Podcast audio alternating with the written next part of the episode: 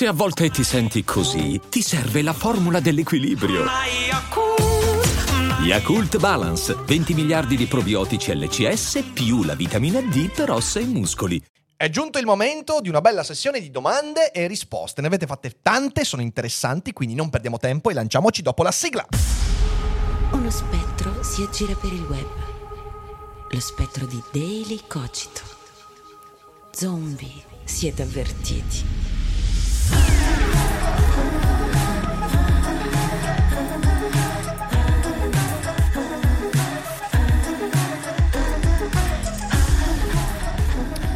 E rieccoci qui ai Cogito Studios dopo un bellissimo weekend passato a Pesaro con Pop Sofia. È stato molto bello incontrarvi, fare lo spettacolo sui villain della Disney. Talmente bello che mm, prima o poi produrrò un qualche cont- una qualche forma di contenuto anche qui sul canale a riguardo perché c'è tanta ciccia, eh, però nelle prossime settimane potrete recuperare le mie conferenze, eh, senza ovviamente la parte musicale, ma soltanto le conferenze sul canale YouTube di Pop Sofia.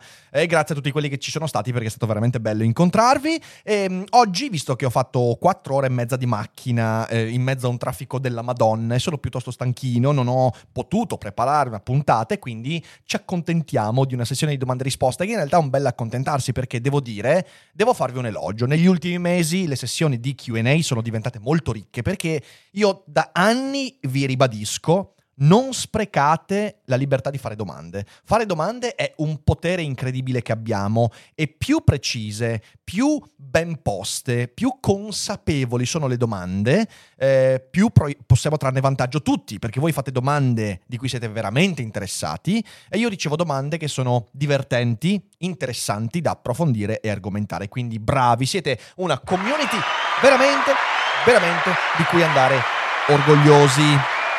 E di community belle si parla quest'oggi perché voglio parlarvi della community di Logonauti, in quanto una delle prime domande che abbiamo ricevuto è quella di Alessandro che dice Ciao Rick, visto che stasera ci sarà il QA, vorrei approfittare per chiedere come sfruttare al meglio le lezioni di Logonauti, ovvero oltre a seguire con attenzione i video, cosa dovrei fare? Io pensavo a fare degli schemi, ma sicuramente tu avrai dei consigli, grazie alla prossima live. Allora, approfitto per dire che Logonauti, che è il videocorso che io ho prodotto un anno fa con Alessandro De Concini, compie un anno, è il compleanno di Logonauti e in questo anno tanti sono i Logonauti che sono entrati a far parte di questa famiglia con grande beneficio visto che riceviamo comunque spessissimo degli ottimi feedback sul videocorso. È un corso che ricordo è di retorica, argomentazione che fornisce strumenti per imparare a esprimersi meglio in tutti i sensi e anche a riconoscere come si costruisce in modo efficace un'argomentazione, quindi fallacie logiche, tecniche argomentative e mille altre cose. Ora, Logonauti fino al 14 luglio, quindi per pochissimi giorni, è in sconto. Eh, potete avere Logonauti con 100 euro di sconto, eh, già che è un eh, corso che consta di quasi 15 ore di formazione, con aggiornamenti continui, una community di riferimento e tanti contenuti importanti, eh, beh, lo scontiamo pur avendo un prezzo molto molto non direi solo competitivo, cioè è proprio regalato. Adesso è ancora più regalato per soli 4 giorni, quindi mi raccomando date un'occhiata in descrizione per sfruttare questa opportunità. Eh, e grazie a chi entra a far parte di Logonauti, non ve ne pentirete. Per rispondere ad Alessandro, ovviamente sì, seguire il videocorso, fare gli esercizi, perché quella è la cosa veramente importante. Purtroppo quando si parla di videocorsi molte persone iniziano i videocorsi, li ascoltano, non fanno gli esercizi oppure lasciano là per mesi. E il trucco per queste cose è essere comunque un po' continuativi, eh, riuscire a darsi un ritmo, non eh, guardare quattro video oggi e poi prendere il quinto fra due mesi. Non ha senso e non ha neanche senso guardare i video, magari anche con continuità, però non mettere in pratica almeno al minimo indispensabile gli esercizi che noi forniamo perché è un corso pratico. Eh, quali sono le due cose che consiglio? Vabbè, a livello di fare schemi, sì, quello, prendi appunti, fatti eh, una serie di appunti che ti siano utili nel modo che ritieni più opportuno. Eh, però sono due le cose che io eh, consiglio veramente. La prima è quella intanto di leggere la piuttosto vasta bibliografia che io e Alessandro abbiamo messo alla fine del corso, perché alla fine del corso c'è un intero video dedicato ai libri che consigliamo per argomentazione e retorica. Sono tanti, sono interessanti. Eh, quindi leggete, perché anche la teoria è fondamentale. Però poi dall'altra parte è trovate come sempre dico, un contesto in cui usare le tecniche argomentative, in cui esprimervi, in cui sbagliare, in cui correggervi, migliorarvi. Il teatro per me è stato l'ambiente perfetto, ma può essere un canale YouTube, eh, può essere un circolo di retorica e di argomentazione fatto anche con gli amici, eh, possono essere tantissimi i contesti. Bisogna trovarli e far la fatica di cercarli. Ci sono, bisogna semplicemente avere un po' di voglia di mettersi in gioco. Logonauti è un corso pratico, non è un corso che sta lì per dirti adesso conosci la retorica e l'argomentazione. No, devi usarle per conoscerle, mi raccomando. E quindi, se fai parte della community Logonauti, in bocca al lupo.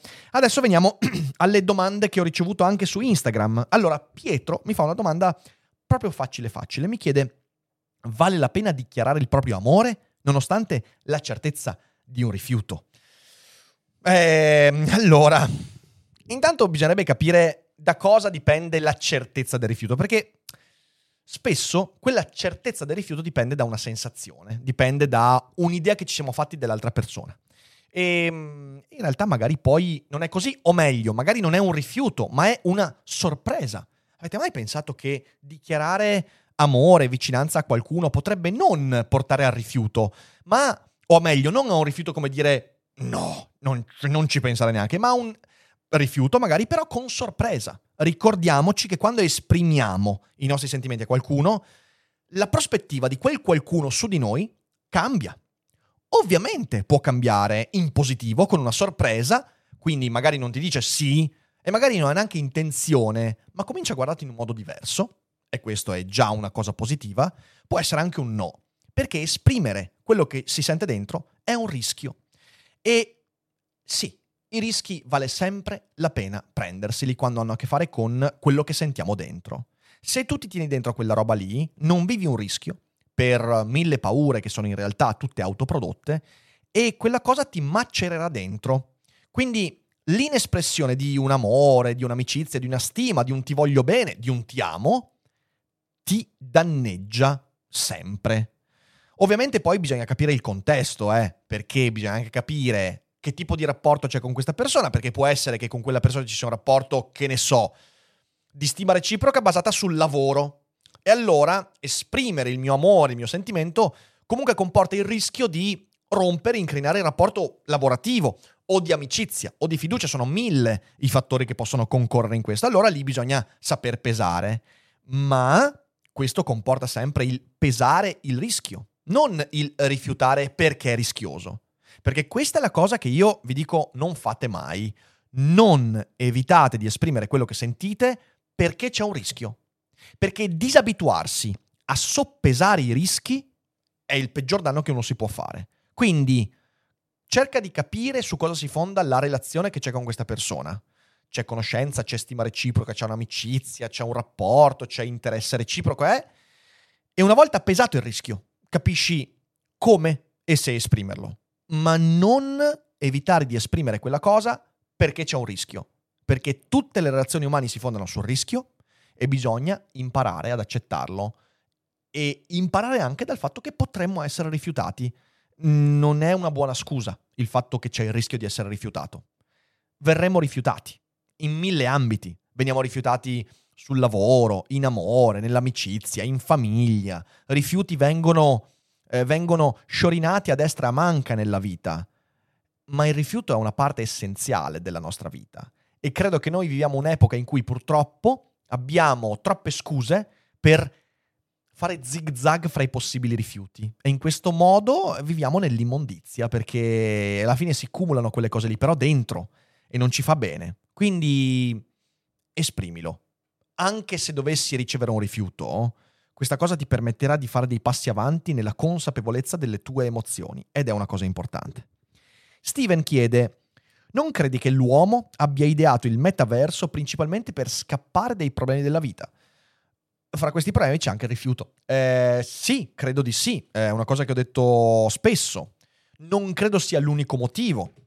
Credo che fra i motivi dell'esistenza di un metaverso ci sia anche la voglia di sperimentare un mondo realmente, autenticamente alternativo, virtuale. Prima del metaverso c'è stato il vero metaverso, Second Life. Io su Second Life ho provato delle cose, ci sono stato per un po' di tempo, ma poi possiamo anche citare i semi-metaverse come World of Warcraft eh, o tanti altri videogiochi, ambienti sociali. Il metaverso esiste per tanti motivi. Credo che uno dei motivi fondamentali sia quello di permettetemi il termine, lubrificare le esperienze relazionali, perché effettivamente è un po' come l'amicizia di Facebook. Se tu non vivi l'amicizia di Facebook come un sostitutivo dell'amicizia reale, ma come una facilitazione dell'instaurazione di rapporti futuri, e la capacità di intrattenerli anche a distanza è un ottimo lubrificante, un ottimo facilitatore nelle relazioni, eh, che però rimangono le relazioni reali con questo strumento in più. Allo stesso modo il metaverse può essere quel lubrificante, può essere un modo per esplorare, per anche semplicemente divertirsi. Quando diventa un metodo di sola evasione, allora si creano problemi. Fra le questioni aperte nel metaverso c'è anche il fatto di evadere, il divertissement, il sostituire il mondo, il vivere, tra, tra, tra virgolette vivere, in un ambiente virtuale in cui gli attriti della realtà sono scomparsi.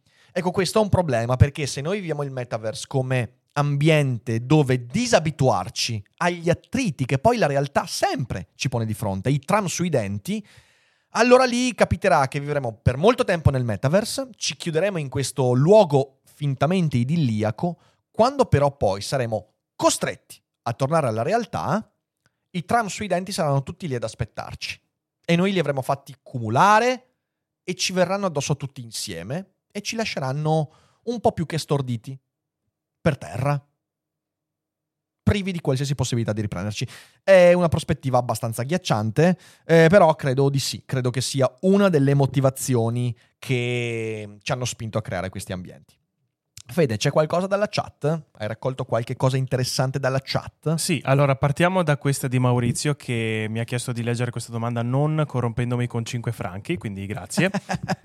che ti chiede se hai mai parlato di Crepè o se ne parlerai mai. Eh, ho fatto un video su Crepè quando disse quella cosa che, che in realtà i, i, libri sono meglio dei videogiochi. È stato Crepè mi fare quella volta. Eh, mi fai una ricerca sì, sul canale? Sì, sì, mi certo. sembra che stato, sia stato Crepè. O, mi sbaglio? Adesso aspetta, dic- mi sa che sto dicendo una cazzata. Paolo Crepe allora, perché lui ha parlato di lezioni di sogni, il coraggio, passione. No, ma guarda, guarda sul canale lo storico dei video. Guarda sul, sul canale lo storico dei video. Eh, allora su questo bisogna un po' più di Sì, sì, no, ma prendi, adesso, adesso, ti rispondo. Perché non mi ricordo se è stato Paolo Crepe, ragazzi, a dire quella, quella roba dei videogiochi.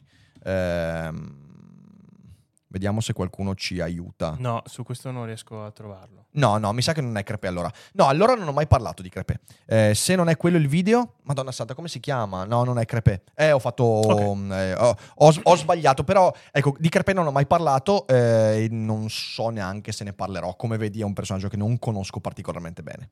E aggiunge che ha preso tutti i nostri corsi, il prossimo chiede se sarà offerto. Ovviamente sì. I corsi di che? I videocorsi. Era Dorfless, era bravo Sean, ma era Dorfless, ho, ho sbagliato credo ah, okay. con Dorfless. D'accordo. Sempre Maurizio chiedeva se il prossimo videocorso è offerto, visto ovviamente, che sia... ovviamente no, siamo Teddy's dentro, fuori e intorno. Anzi, più ne compri, più devi pagare. esatto, esatto, esatto. Vai con la prossima domanda. Allora, e poi c'è, eccola qua, questa di GS che dice che non ti ha mai sentito parlare di Ingmar Bergman e ti chiede che cosa ne pensi.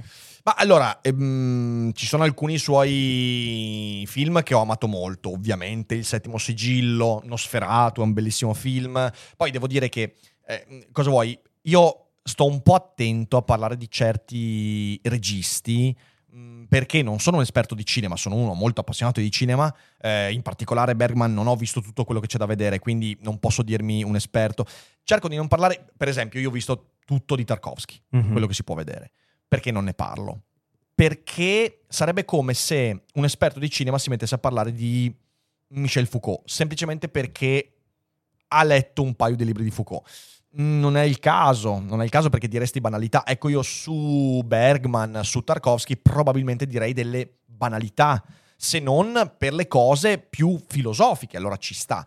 Eh, però ecco, su Bergman non credo che produrrò mai a, a previsione di, di, di, vita naturale durante ecco, la, la, la, qual, qualche contenuto. Credo che sia un concetto molto importante, quello che anche se hai visto o letto tutto quanto di un autore, non è detto che tu l'abbia compreso appieno. No, anche perché, cioè, ho fatto l'esempio di Foucault. Foucault, eh, uno può essere veramente titolato, poi titolato è la parola sbagliata, però può essere competente nel parlarne quando per esempio, non so, ha letto anche Derrida, Lyotard, Deleuze, ha letto Kant. Non è che leggendo l'archeologia del sapere di Foucault o eh, o peggio il, il, testo più di moda di Foucault che è eh, sorvegliare e punire, allora puoi fare una lezione su Foucault. Non funziona così. In realtà Foucault è parte di una rete molto vasta e potrei fare lo stesso esempio per tutti gli altri filosofi. Eh, la stessa cosa vale per questi registi, cioè io ho visto i loro film, però non mi metto a fare dei contenuti su di loro perché direi le stesse cose che direbbe chiunque altro e non credo che voi siate qui sul mio canale per, f- per sentirmi dire le stesse cose che direbbe chiunque altro. Tutto lì. Ehm, andiamo a prendere un paio di domande da Telegram adesso. Sì. Allora, ehm, ne avete fatto una montagna, quindi cercherò comunque di recuperarne. Male. No, cioè nel senso veramente tantissime oggi. E adesso un bel caffè finito. Perché rischiare di rimanere senza caffè quando puoi abbonarti a Caffè Borbone? Prezzi vantaggiosi, costi di spedizione inclusi, tante possibilità di personalizzazione e l'abbonamento lo sospendi quando vuoi. Decidi tu la frequenza, la qualità, scegli tra le cialde e capsule compatibili e crea il tuo mix di gusti e miscele. Mai più senza caffè con l'abbonamento Caffè Borbone. Tutte le info su caffèborbone.com. Allora, Alex Conti, intanto ci fa complimenti, grazie per i complimenti e poi fa ho una domanda che mi viene direttamente da Dark Forest, il libro che stai leggendo anche tu e che sto divorando. Pensi che l'individuo possa avere o aver avuto un ruolo centrale e significativo nella storia? Se tornassimo indietro ed eliminassimo dall'equazione i personaggi importanti della storia, cambierebbe qualcosa ora? Allora, secondo me questa è una domanda mal posta in questo senso, nel senso che gli individui che hanno cambiato il corso della storia sono il frutto di movimenti storici. Cioè, tu non puoi pensare alle rivoluzioni civili e culturali dell'Europa ottocentesca senza Napoleone, ma non puoi pensare a Napoleone senza la rivoluzione francese. Eh, non si tratta di una dicotomia, si tratta di una continuità di cui Napoleone è parte integrante.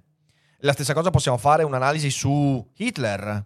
Io non posso ovviamente comprendere la Nato, non posso comprendere il diritto internazionale contemporaneo senza tener conto dell'influenza deleteria che ha avuto una figura come quella di Adolf Hitler. Ma non posso prendere Adolf Hitler come un ganglio slegato dalla storia, in quanto è il prodotto di un sommovimento culturale europeo che aveva a fare con l'antisemitismo, il razzismo, eh, l'autoritarismo e via dicendo, di cui lui è stato parte integrante. Quindi, così come non posso togliere la rivoluzione francese, non posso togliere Napoleone. Eh, in questo credo che questa è una delle delle uniche cose che io riesco veramente a salvare della prospettiva storicista di Hegel. Hegel aveva capito molto bene questo, tu non puoi considerare gli individui della storia come gli scatenatori dei sommovimenti storici, perché sono al tempo stesso effetti e cause. Napoleone ha causato movimenti storici successivi, non solo lui evidentemente, e al tempo stesso è stato causato da movimenti storici precedenti. Questa storia ha una continuità mm, ben precisa che va presa nella sua grande, grande unitarietà che è anche molto difficile poi da prendere tutta insieme. Lorenzo, anche qua insomma ci sono altri complimenti che io non sto qua a leggere, ma grazie veramente, sono sempre belli da leggere. Eh, ti scrivo per un consiglio, dice. Sono laureato in filosofia e la mia tesi di prossima pubblicazione mi ha dato accesso alle domande di dottorato. Solo che dopo quasi due anni mi sono dovuto scontrare con il sistema accademico italiano. Dopo un periodo molto pesante ho ripreso fiducia nella mia attività di riflessione, anche grazie al tuo lavoro. Il fatto è però che mi trovo disoccupato. Anche l'insegnamento alle scuole è saturo di domande. Sostenuto ancora dai miei e non so che fare per cominciare a guadagnarmi la mia indipendenza materiale. Avresti consigli da darmi? Grazie, un saluto a te alla crew dei Cogito Studios.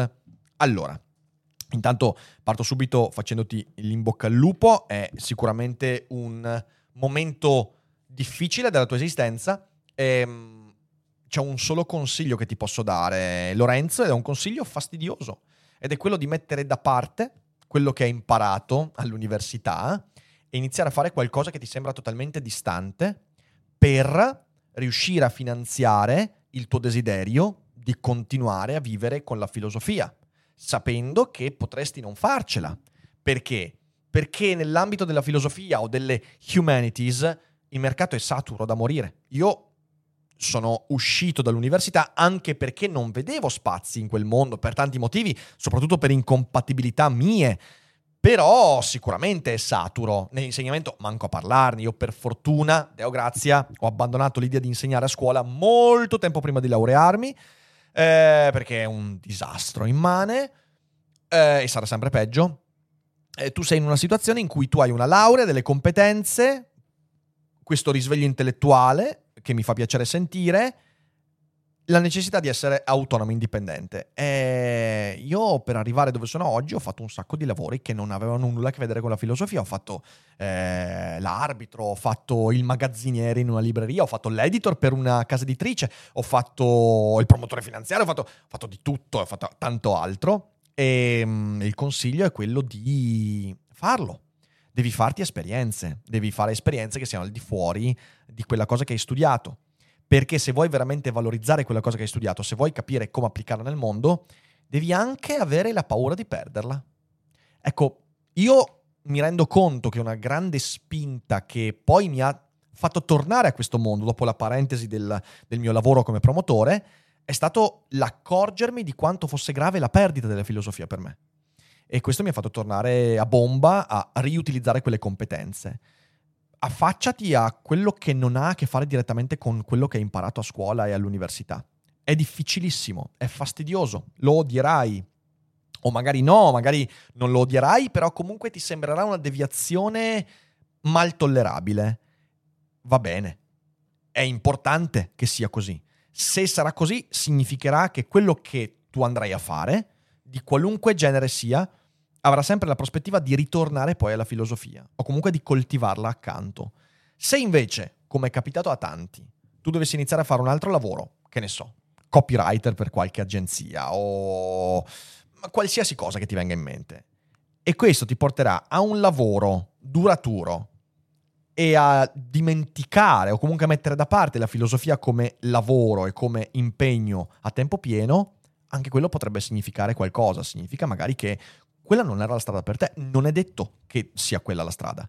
Però devi sperimentare e per sperimentare bisogna fare dei sacrifici e delle scelte anche fastidiose. In bocca al lupo. Ehm, torno alle domande di Instagram. Generale Voland chiede: sapere che a breve perderai una persona cara, fondamentale, che fare, che dire?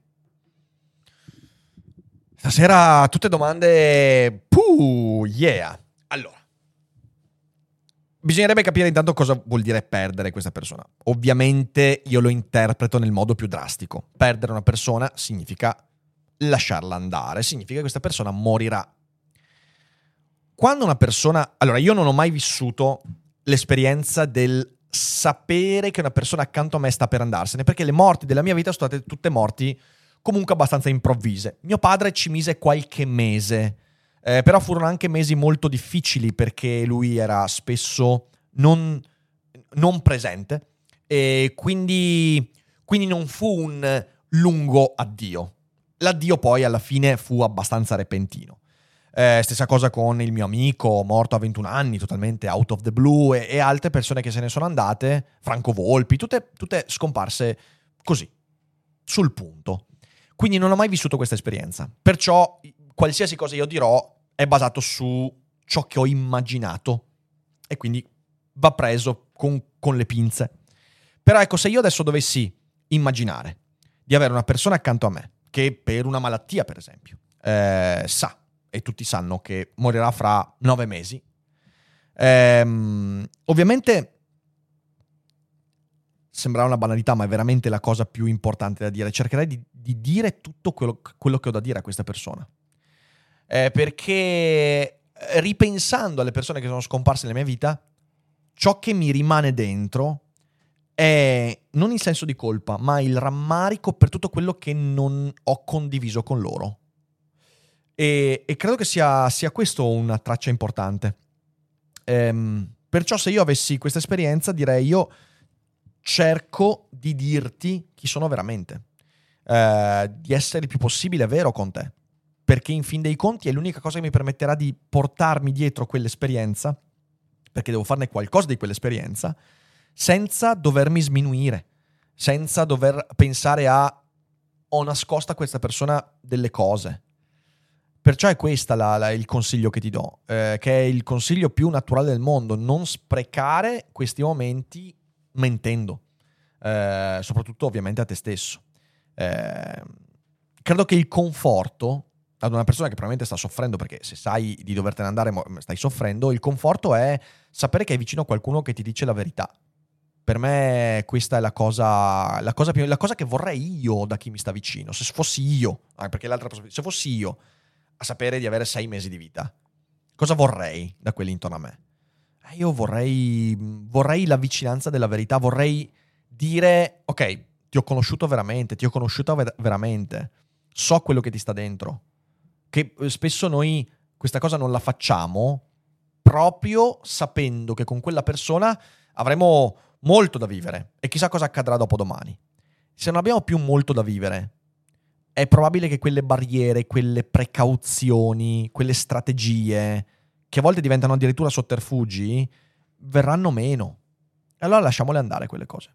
Questo è il consiglio, però di nuovo, non avendo mai vissuto l'esperienza, bisogna prendere questa cosa con le pinze. Eh, Mark Fermenton Saluto. Eh, mi chiede, ciao Rick, come posso fare per ritagliarmi del tempo nelle mie giornate per leggere di più? Eh, chiedendoti cosa puoi sacrificare. cioè, è, è, molto tecnica la cosa.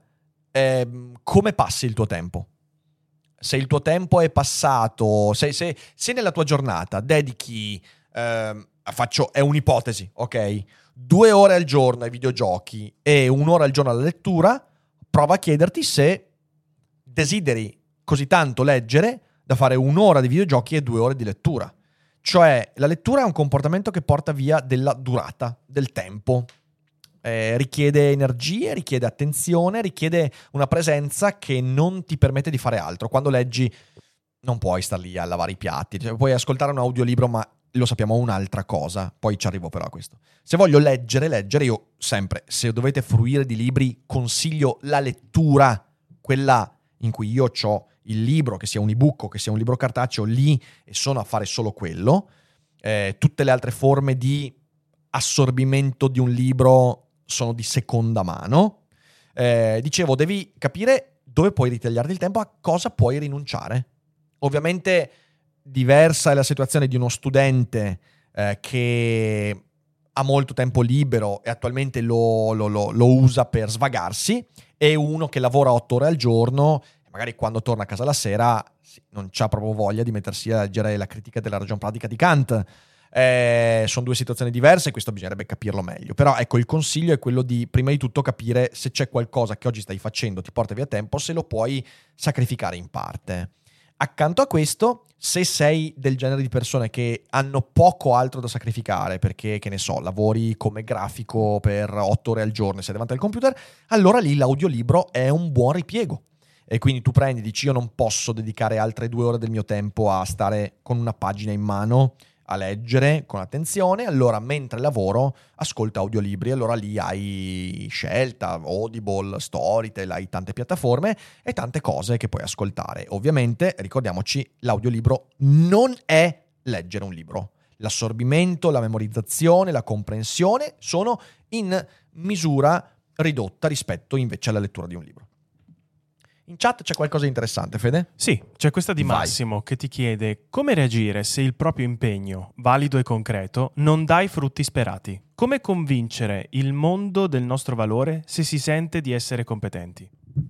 Allora, la domanda è mal posta perché in realtà bisognerebbe veramente qui essere più specifici.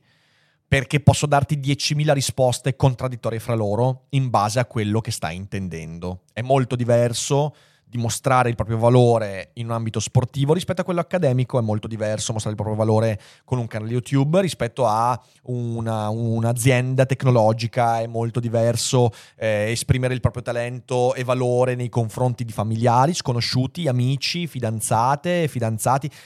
Quindi è veramente è troppo vasto. Quello che posso dirti però per andare in un punto toccato dalla tua domanda è questo non puoi partire volendo dimostrare il tuo valore agli altri. Cioè, il punto di partenza non può essere quello degli altri riconoscono che sono bravo. Devi partire dall'avere stima di quello che fai. Sempre.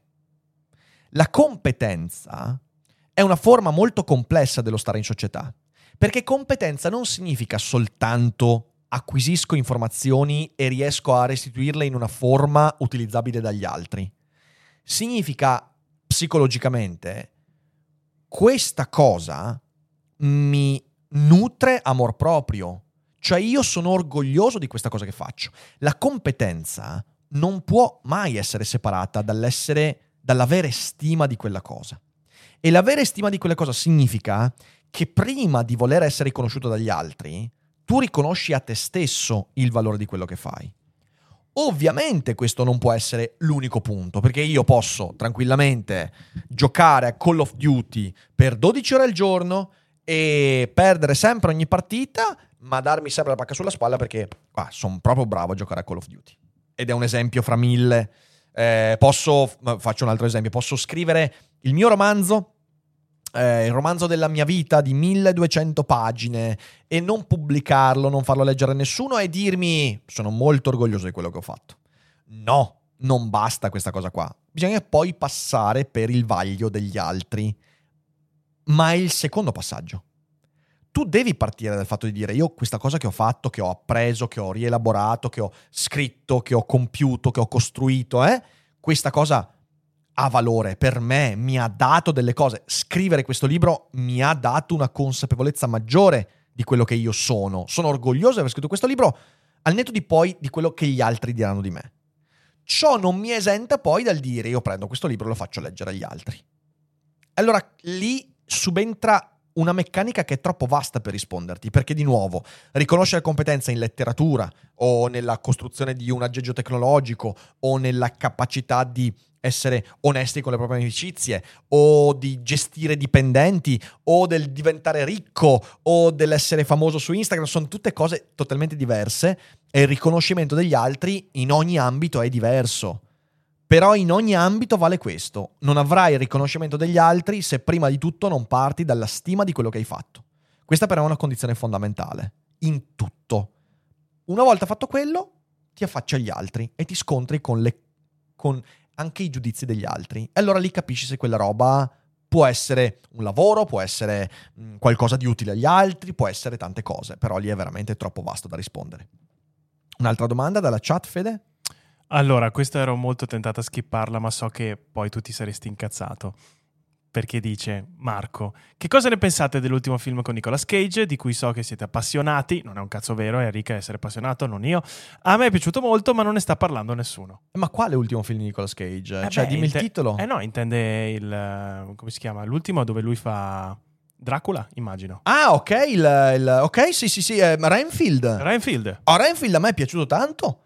Renfield mi è piaciuto tanto perché sono andato al cinema con l'aspettativa di vedere un film cazzaro e mi sono trovato davanti a un film che invece non era solo cazzaro, c'ha gli elementi cazzari, però intanto Nicolas Cage che fa Dracula, eh, ragazzi, cioè nel senso, oltre. Ma non solo perché lo studio del personaggio, cioè era veramente uguale al Dracula di Christopher Reeves, cioè uguale, identico, fantastico. Nella scena iniziale lui è, è, è, è pazzesco e per tutto il film lui è pazzesco eh, per quanto poi sia un Dracula che si prende sul serio il giusto, e credo che sia anche bello questo. Eh, però è un film, secondo me, che ha una sceneggiatura sensata, che non è semplicemente un B-movie buttato là perché, ah sì, c'è Nick Cage. No, è un film, è un film che ha il suo senso ed è peraltro un film con elementi splatter, che a me io non sono un amante del, dello splatter, non perché non non mi piace lo splatter, ma perché sono veramente pochi quelli che sanno farlo bene. E questi elementi splatter sono anche godibili. Ci sono un paio di peccionate brutte. Eh, però mm, in linea di massima è un film che mi è piaciuto molto di più rispetto a quanto mi potevo aspettare. Quindi, yeah, poi oh, Nick Cage è sempre Nick Cage. Di cosa stiamo parlando, ragazzi? Cioè, è, eh, non, fa, non leggo la domanda, non leggo, no, la leggo, sennò poi ti offendi. È bellissimo quel film, è bellissimo. Ma no, perché avevo paura che se io non leggevo questa domanda, poi tu dici, eh, ma parlavi di Nick Cage, non potevi non chiedermi. Insomma, io volevo parlare di Nick Cage, mi scongiuro, sono 5 minuti che non parlo di Nicolas Cage. ah, va a cagare, va. Allora, Eh, prendo un altro paio di domande adesso da Telegram. Ok. Allora, ehm, Davide fa questa domanda. Ragazzi, cioè, tagliate i complimenti all'inizio domande, cioè, sono belli, sono già presupposti. Se fate la domanda, sono già in- in- integrati. Ci sono argomenti dei quali vorresti parlare su Daily Cogito, ma che eviti scientemente perché potrebbero suscitare reazioni troppo forti nella community o trasformarsi in shitstorm con tutte le conseguenze del caso? Quanto del tuo pensiero scegli di non rendere pubblico perché reputi non ne valga la pena o perché non vuoi mettere in pericolo l'intero progetto divulgativo? Il clima di wokeness e virtue signaling che avvolge certi temi influenza in qualche modo, coscientemente o meno, la scelta degli argomenti che tratti? Allora, caro Davide, la risposta è no, non ci sono argomenti che evito, ci sono argomenti su cui aspetto di esprimermi, ma perché sto studiando e imparando. Faccio un esempio, non ho nessun problema a dirlo. Adesso negli Stati Uniti c'è il problema del fare entrare atleti transgender eh, che hanno fatto la transizione da M to F in sport femminili. Io ho la mia idea a riguardo.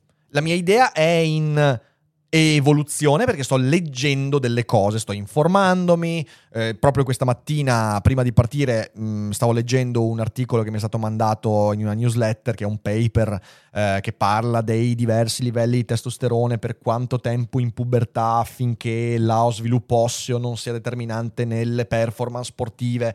C'è tutta una letteratura molto... Pe- Semplicemente, prima di esprimermi, voglio saperne abbastanza.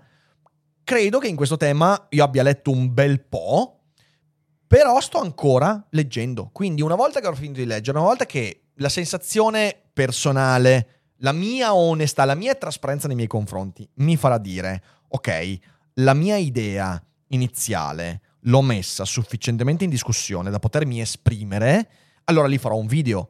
Non ho mai ritirato, non ho mai pensato di non trattare un argomento per la potenziale shitstorm, anzi di solito è il contrario, cioè nel senso noi ci divertiamo con le shitstorm, quindi non, eh, no, no, non c'è questo, questo retropensiero nella mia programmazione. Eh, ci sono però tanti argomenti che hanno la stessa problematica, argomenti magari molto divisivi, in cui io non è che non mi esprimo perché ho paura delle conseguenze, no, non mi esprimo ancora perché sto imparando. Eh, e negli argomenti di attualità spesso è così. Tanti argomenti che vengono discussi adesso, sul momento, sono argomenti che meriterebbero qualche settimana in più di approfondimento. E è il motivo per cui poi alla fine noi parliamo sempre di cose magari che due settimane fa tiravano, che oggi non tirano più. Perché? Perché in quelle due settimane mi sono letto del- delle cose. Ciò permette a quei pochi che ascoltano il Daily Cogito rispetto a quelli che avrebbero ascoltato il Daily Cogito due settimane prima di avere delle opinioni un po' più elaborate, argomentate, meno banali, meno grezze. Perché, perché è quello, è quello il punto essenziale. Eh, di nuovo, è la risposta che ho dato all'utente di prima. Io produco un contenuto non quando penso che possa averne un risultato, ma quando penso che le mie opinioni abbiano raggiunto un valore sufficiente per me. Se io penso che l'opinione sviluppata abbia un valore diverso rispetto a quello che ho letto in giro e quel valore ce l'ha per me, allora ne parlo. Quello è per me il criterio di selezione degli argomenti. Ehm, Giacomo chiede: Ciao Rick, nell'ambiente lavorativo si è sempre sottoposti ad una qualche tipo di limitazione. È dunque possibile unire la propria creatività al lavoro in modo appagante? Dal punto di vista di un giovane che si affaccia sul mondo, non potrebbe essere meglio riservare la propria creatività alla vita privata? Beh, Giacomo, questo dipende da chi sei tu. Eh, ci sono persone, io conosco persone, conosco anche bravissimi artisti che scelgono di mantenere la propria arte in un ambito di vita privata o di hobbistica o di comunque limitazione e poi fanno un lavoro totalmente diverso. Eh, fanno un lavoro magari più eh, manuale, più meccanico, più ehm, meno, meno invasivo emotivamente perché di carattere eh, non riuscirebbero a sopportare la pressione derivante dall'avere un lavoro legato alla creatività.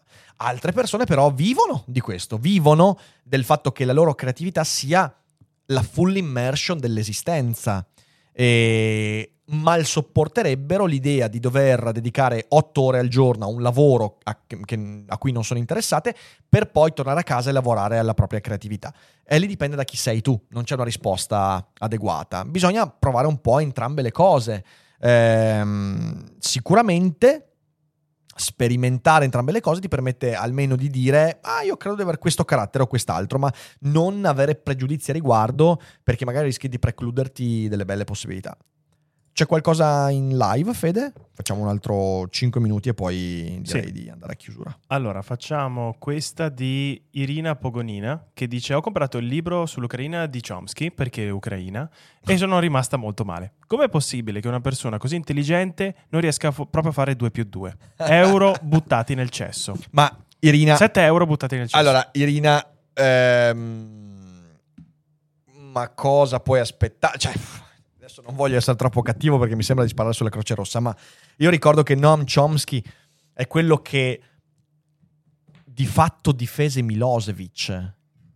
Cioè Noam Chomsky è uno di quelli che diceva che, che, che Bin Laden ha fatto anche cose buone. No, adesso, cioè nel senso, senza esagerare, eh.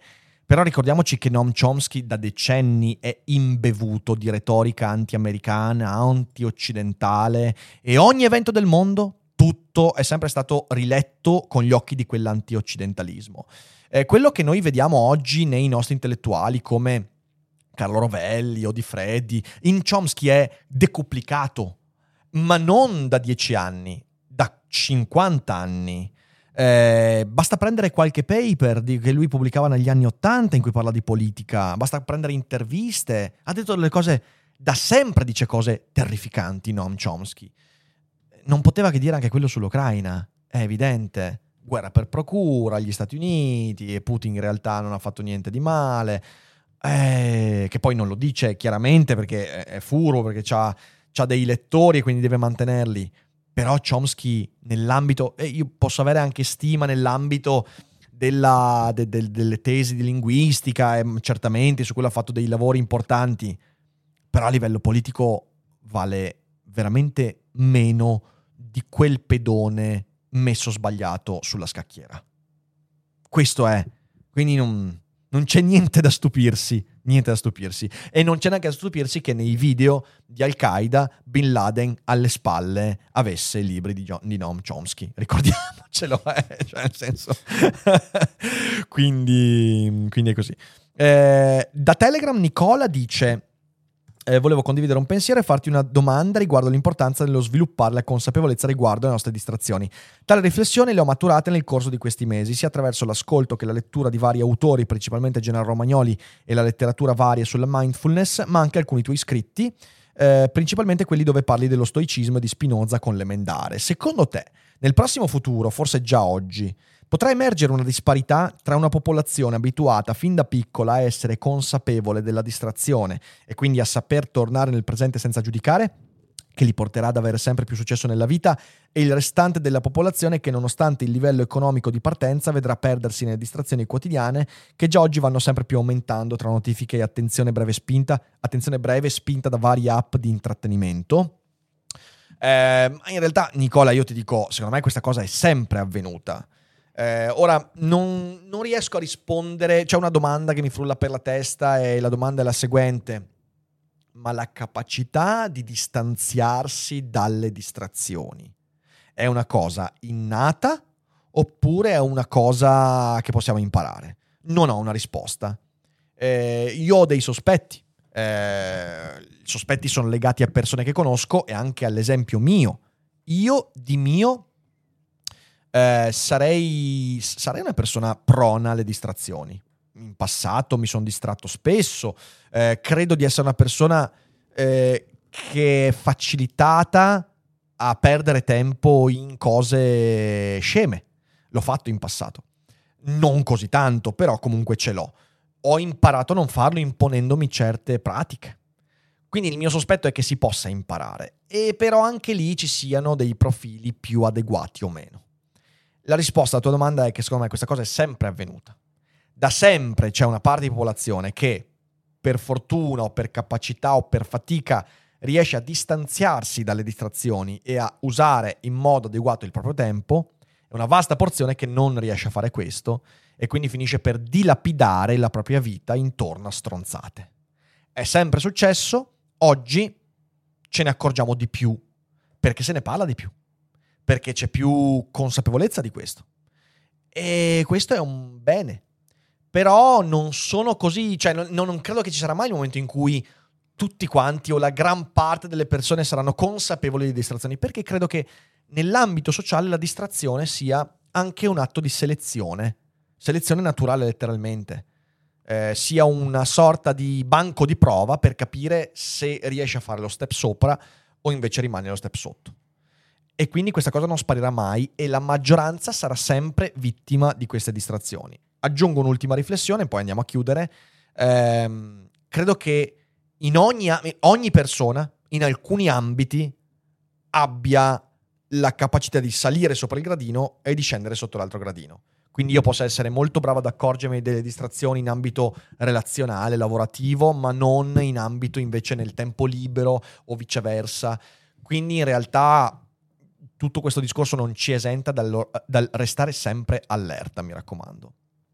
Eh, Boc mi chiede se il fazzoletto d'Ucraina oggi. Sembra, in realtà è un fazzoletto eh, con il bacio di Klimt che mi ha regalato Ari qualche mese fa e che spesso porto nel taschino perché mi piace tanto, ehm, ha i colori quasi dell'Ucraina. Il giallo sì, il blu non è esattamente dell'Ucraina, però passiamolo come fazzoletto dell'Ucraina che non, non fa mai male. E direi che ci siamo con questo. Ah no, c'era un'ultima domanda, fermi lì perché c'è una domanda che era rivolta a Fede e allora voglio fargliela. Ehm... No, non, non, sono interessato. Sì, sì, sì, devi, devi, devi fare. Avrei una domanda, dice Draika, per Fede. Hai per caso un libro da consigliare a chi vuole iniziare a fare foto un po' più impegnate, magari che sia utile anche per capire con quale macchina fotografica partire? Oddio, domanda posta in modo un po' strano. Intanto dipende da che cosa vuoi fotografare perché se vuoi iniziare proprio da cose semplici semplici, secondo me puoi cominciare da Michael Freeman, che è un autore che ha spiegato molto bene come ci si approccia a questo mondo qua. Se ti piace fare fotografie di persone, beh, a me piace molto McCurry, che è molto famoso per i suoi ritratti, mi piace molto eh, Terry O'Neill, che è stato il fotografo tipo dei, eh, dei Beatles, di, uh, di molti cantanti, di molti gruppi. Uh, anche di Elton John, per esempio. Se invece ti piacciono foto più naturalistiche, dipende, ci sono altri autori, c'è Paul Nicklen eh, riguardo invece a che cosa comprare macchine fotografiche, guarda, da qua già mi dispiace deluderti, ma quasi nessuno in, queste, in questi libri qua parla di macchine fotografiche da comprare, ti, ti, parla di come utilizzarle. L'unico consiglio che mi viene da dirti è cerca di avere maggiore dimestichezza con lo strumento, che questo è il modo migliore per avere degli ottimi risultati, piuttosto che pensare, ok, devo comprare assolutamente questo oggetto qua mm. per avere dei buoni risultati. Vi posso assicurare che la confidenza eh, almeno riuscire a costruire una confidenza con uno strumento vale molto di più rispetto ad avere uno strumento che può essere performante ma che non sapete come utilizzarlo. Per il resto, boh, ecco, se può essere interessante, me piace tantissimo Titarenko, che è questo fotografo russo. Uh, che a me piace tantissimo perché lui mi ha fatto riscoprire la fotografia, quella eh, a pellicola digitale, è fuori di testa, ve lo consiglio, andatelo a recuperare. Bene, c'è qualcosa no, che devi eh, aggiungere? Volevo solo aggiungere il libro di Michael Freeman, che tra l'altro anch'io ed è davvero molto bello e molto ben sì, curato. Sì. Si chiama L'occhio del fotografo. Ecco, sì, sì, sì, l'occhio del fotografo. Esatto. Io ho visto la mente del fotografo, sì, sì. Ottimo, io direi che ci siamo, bella gente. Quindi con questa sessione di QA ci siamo. Ehm, ricordo a chi sta ascoltando in differita che noi siamo in live ogni giorno. Per esempio, martedì 11 saremo in live alle 18. Eh, e poi, insomma, su Telegram o nella newsletter trovate sempre gli aggiornamenti per le live della giornata con l'agenda settimanale. Quindi l'invito che faccio alla fine è iscrivetevi alla Cogito Letter. Bravi. Anche perché noi le trasmissioni andremo a chiuderle il 30 luglio, sarà l'ultima trasmissione, poi facciamo come sempre un mese e mezzo di pausa. Ma in quel mese e mezzo di pausa ci saranno, eh, qualche video ci sarà, eh, però ci saranno anche newsletter, quindi insomma se volete mantenere un contatto con quello che facciamo anche nel periodo di pausa, lì è un ottimo posto. E poi lì condivido sempre bei libri, belle citazioni, eh, begli articoli, ogni giorno alle 12 Cogito Letter non mancate, è gratuita ed è in descrizione. Grazie mille, condividete la puntata, lasciate un commento e noi ci rivediamo molto presto. Ciao belle, ciao.